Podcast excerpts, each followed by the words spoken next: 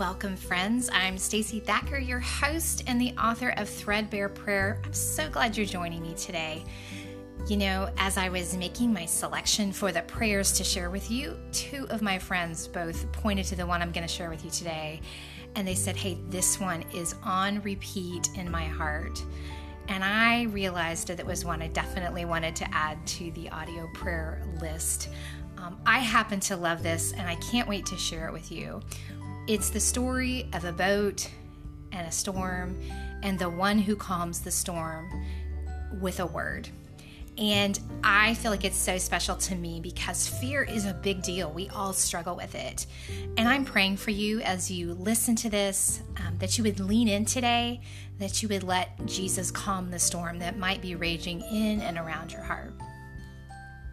And so this is the threadbare prayer. It's based on verse Matthew 8 24 through 27, and it reads And behold, there arose a great storm on the sea, so that the boat was being swamped by the waves, but he was asleep. And they went and they woke him, saying, Save us, Lord, we're perishing. And he said to them, Why are you afraid, O you of little faith? And then he rose and he rebuked the winds and the sea, and there was a great calm. And the men marveled, saying, What sort of man is this, that even the winds and the sea obey him? This is my threadbare prayer. Lord, there is nothing outside of your control. You have divine authority over all things. Even when a sudden life threatening storm comes my way, I don't have to be afraid. I see the wind and I focus on the waves and I cry out to you and you hear me when I call.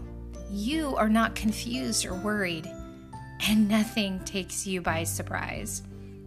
My cry cuts through the roar of the storm right to your heart because you are near.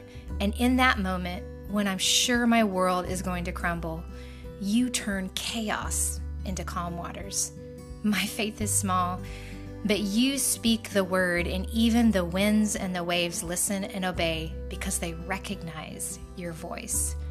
This is my threadbare prayer. Lord, with a word, you calm the storm.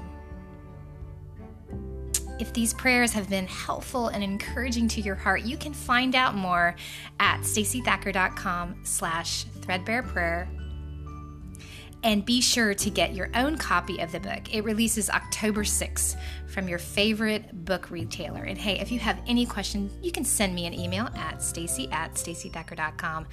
I'd love to hear from you. Thanks, friends. I hope you have a great day.